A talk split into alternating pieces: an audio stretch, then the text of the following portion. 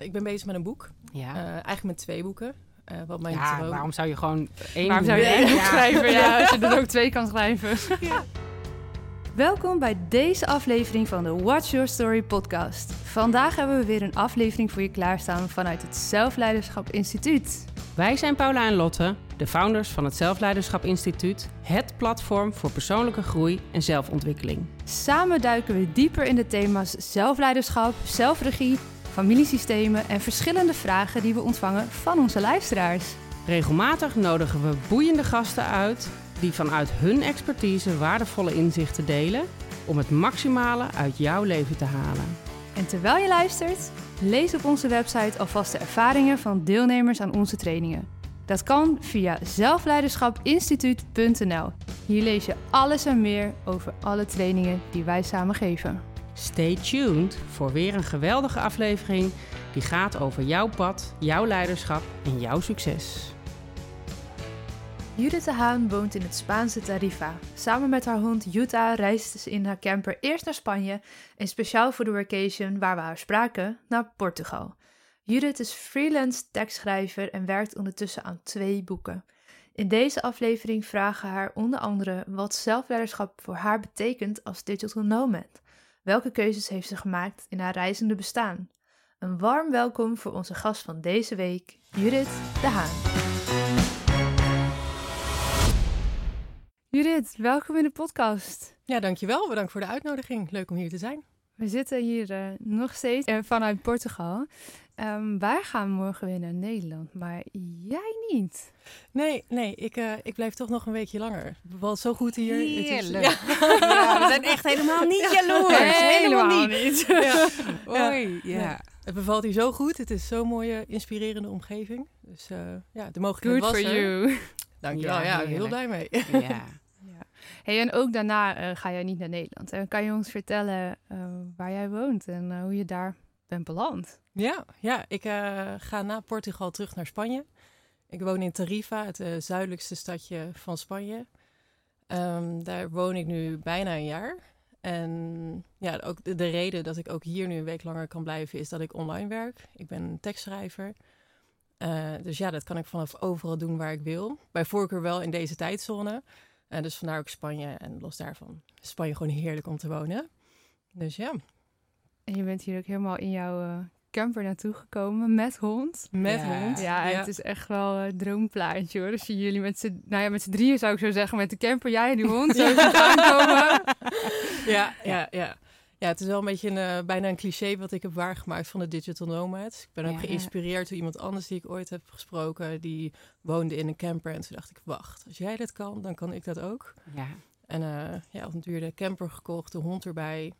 Uit ervaring geleerd dat de combinatie hond en al fulltime in een camper leven en werken, dat vond ik te veel. Dus daarom Ja. heb ik wel gewoon mijn vaste plekje in Tarifa.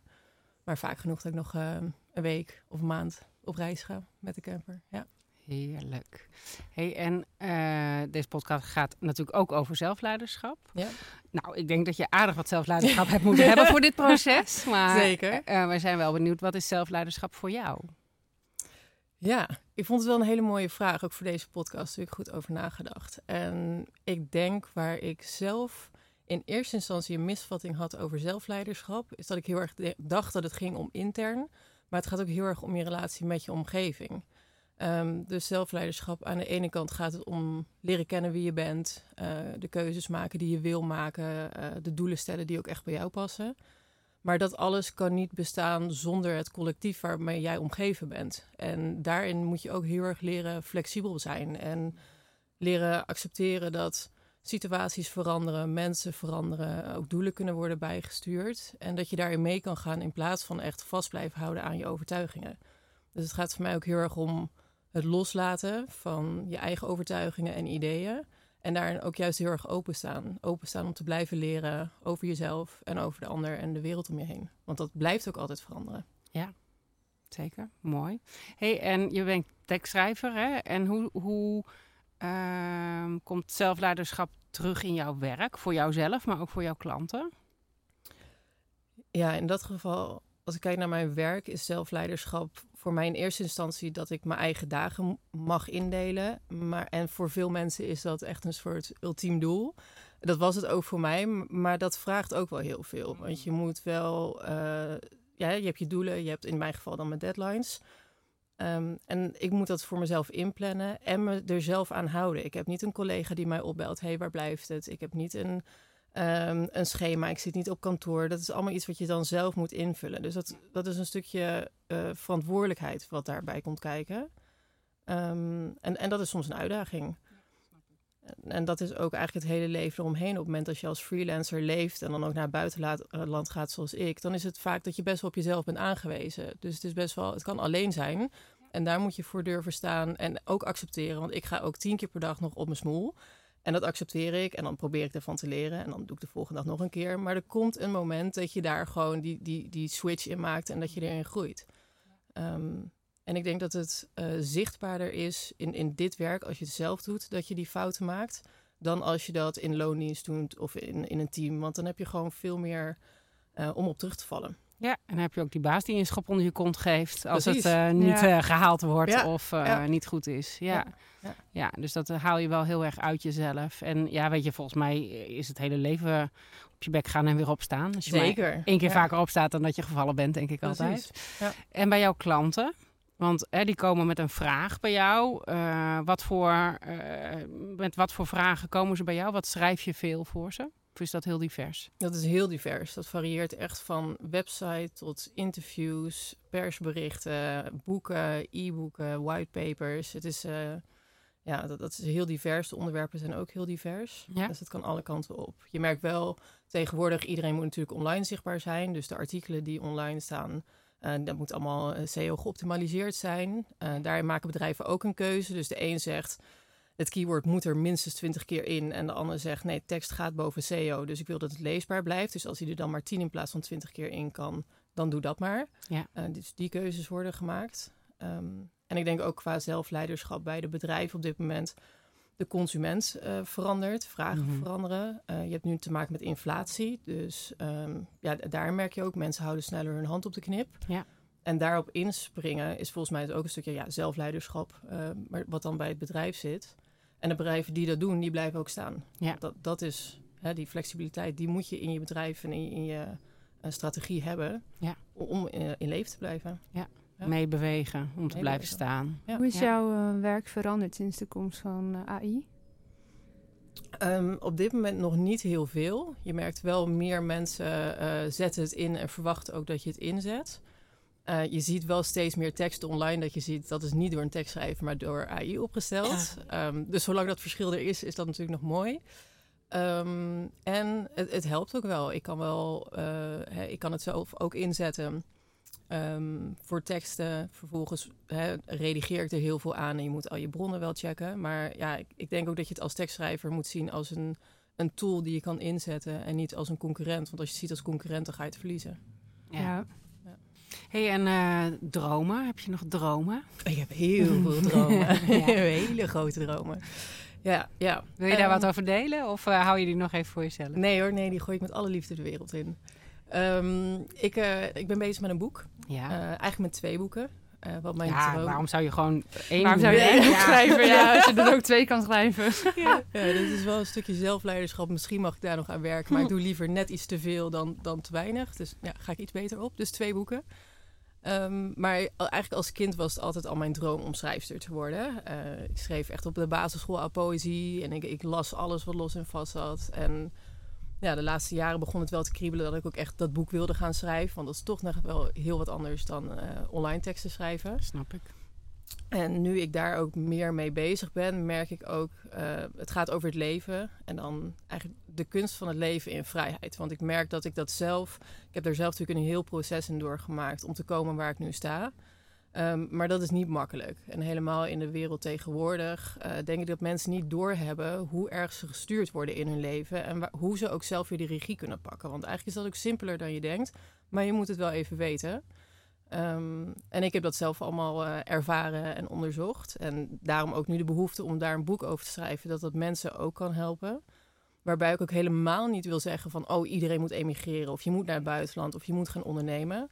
Maar dat ook hele kleine veranderingen die je door kan voeren in je gezinsleven of in je werk of, of in je dagelijkse structuur, dat dat ook al heel veel vrijheid en rust kan bieden.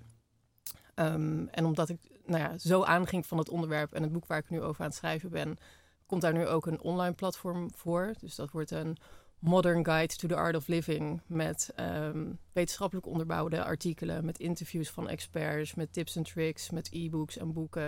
En uiteindelijk ook programma's om echt te leren leven hoe je wil leven. Cool. En ja, daar, eh, daar word ik wel heel gelukkig van. Ja, dat kan ik zien in je ogen. Ja, Ja. heerlijk. Ja. Dat eh, gaat gelijk aan. Ja, Ja. Ja. Ja, prachtig. Dat is, eh, ja, en twee boeken. Er is nog een boek. ja, Wil je daar ook nog wat over delen? ja, het andere boek is Focus. Ehm, dat doe ik samen met Steven Elenbos. Hij is eh zen-coach voor professionele atleten. En ehm, ja, wat je ziet, zowel bij atleten als daarbuiten, is dat focus heel belangrijk is. We doen natuurlijk tegenwoordig heel erg veel allemaal. We zijn veel te veel aan het multitasken. En we zijn ook gaan kijken van, oké, wat maakt nou dat de ene tennisser wel naar Wimbledon gaat en de andere niet? En als je het dan hebt over focus, dan gaat het niet alleen over de training die je volgt of hoe hard je gaat, maar juist ook over de ontspanning. Dus we hebben dan ook wel een tennisser gesproken die zegt: als ik in bad ga, dan is er geen boek, dan heb ik geen telefoon, dan ben ik echt alleen maar in bad. En dat is ook een stukje focus. Gewoon dat ene ding doen, echt diep in die ontspanning zakken. Ehm, dus daar ben ik nu eh, een boek aan het, over aan het schrijven met Steven. eh, met ook interviews met atleten, hoe zij dat doen. ehm, wat focus voor hun betekent. En ook hoe wij daar als niet-professionele atleten van kunnen leren eh, in ons dagelijks leven. Ja, prachtig. Wij hadden het daar nog samen over. Hè? Ik wil dat boek. Ja. En ik wil Nu, hem graag uitnodigen in de podcast ook Ja. trouwens. Nou, daar wil hij sowieso aan ja, meewerken. bij deze kom ik Ja. graag in contact. Ja. Maar hadden wij het ook nog over, hè? Want eh, eh, nou ja, daar hadden we zaten wel wat over te grappen. Maar dat, dat dus ook. Eh, Lot had een enorme eh, waslijst aan dingen die ze hier eh wilde afvinken Ja. gemaakt. Mijn vraag was erop hoeveel weken blijf jij? Ja. Maar en dat we het net ook mooi erover, samen over hadden. Van ja, maar dus ook die ontspanning pakken en die, die ruimte. En ja, voor mij is het echt headspace, zeg maar. Dus echt creatieve eh, ruimte. Eh, dat dat ook maakt dat je daarna dus ook weer meer focus kan pakken. Hè? Ja. Dus dat die combinatie ook gewoon. En ik denk dat ook heel veel ondernemers dat niet doen. Nee. Hè, wij zien ook heel veel mensen in onze training die gewoon maar gaan, gaan, gaan. Een lat super hoog leggen, maar wel vergeten om bij zichzelf in te checken. Ja. En ik denk dat daarom deze week ook hier met z'n allen zo fantastisch is. Dat, Ja. we, dat je gewoon en-en kunt doen. Ja. En tenminste, zo ervaar ik het. Maar dat is ook eentje waar ik ook eh, nou ja, vol op mijn smoel ben gegaan. Dat ik mezelf die rust en ontspanning eigenlijk niet gunde. Ik kon het op een duur niet meer schipperen. En dan kom je ook in zo'n eh, visueuze cirkel terecht. Dat je eigenlijk je werk net niet afkrijgt wat je hebt gepland. Dus dan werk je in het weekend maar door. Nou, om duur had ik maandenlang geen, geen weekend gehad. En dacht ik, oké, alles weet je, ik moet, ik moet voor mijn klanten bezig. Ik moet alles afronden. En nou, dus niet die rust pakken. En ja, nu heb ik al vijf maanden een hernia. Eh, ja, Dus lijf legt jou letterlijk plat. Ja, ja. dus Ja. dat is wel een, een, een hele belangrijke les. En ook denk ik dat als je maar doorgaat, uiteindelijk verlies je ook, nou ja, wat je dan noemde, je creativiteit, eh, je concentratie. Die paar uurtjes die je dan extra werkt, die maken het verschil niet. Terwijl als je die paar uurtjes niks had gedaan, had het een enorm verschil gemaakt voor het werk wat je de dagen daarna doet. Ja, learn Dat the is hard way. heel mooi. Learn the hard way, ja. Ja. Maar ja, goed. eh, eh, mooi is wel dat je ervan leert. Ja, het is een hele Ja. waardevolle les. Ja, Ja. zeker. Dat is, eh, Nou, wij kijken uit. Eh, we staan al op de pre-order-lijst van Ja, je boeken. zet me maar op de lijst. en zodra Dus, er eh, echt een, een pre-order of een orderlink is, geef me even aan ons. Dan voegen we het dan toe aan de beschrijving van eh, deze podcastaflevering. Super. Zodra het zover is, dan eh, weten mensen het ook via die weg te en vinden. ook van je platform natuurlijk. Ja, uiteraard. Dank jullie wel. Dankjewel, dat je Dankjewel. te gast wilde zijn. En eh, geniet nog lekker van je tweede week. Ja, we zijn heus niet Helemaal niet jaloers. Dankjewel. Ja, jullie bedankt. Dankjewel voor het luisteren naar deze aflevering die ik samen met Paula voor jou heb opgenomen. Worstel je soms met perfectionisme, onzekerheid of een overvol hoofd? Voel je je vaak overbelast, gestrest of twijfel je over keuzes die je wil maken? Dan is het tijd om de regie te pakken en jouw zelfleiderschap te vergroten. Via onze website zelfleiderschapinstituut.nl kan je zelf aan de slag met onze online training. Wil je liever live en persoonlijk met ons werken?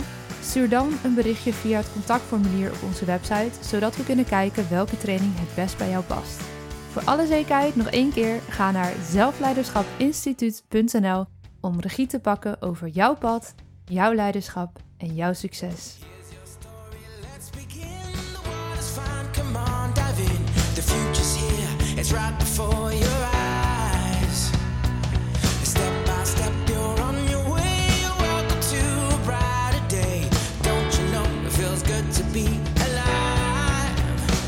You could be larger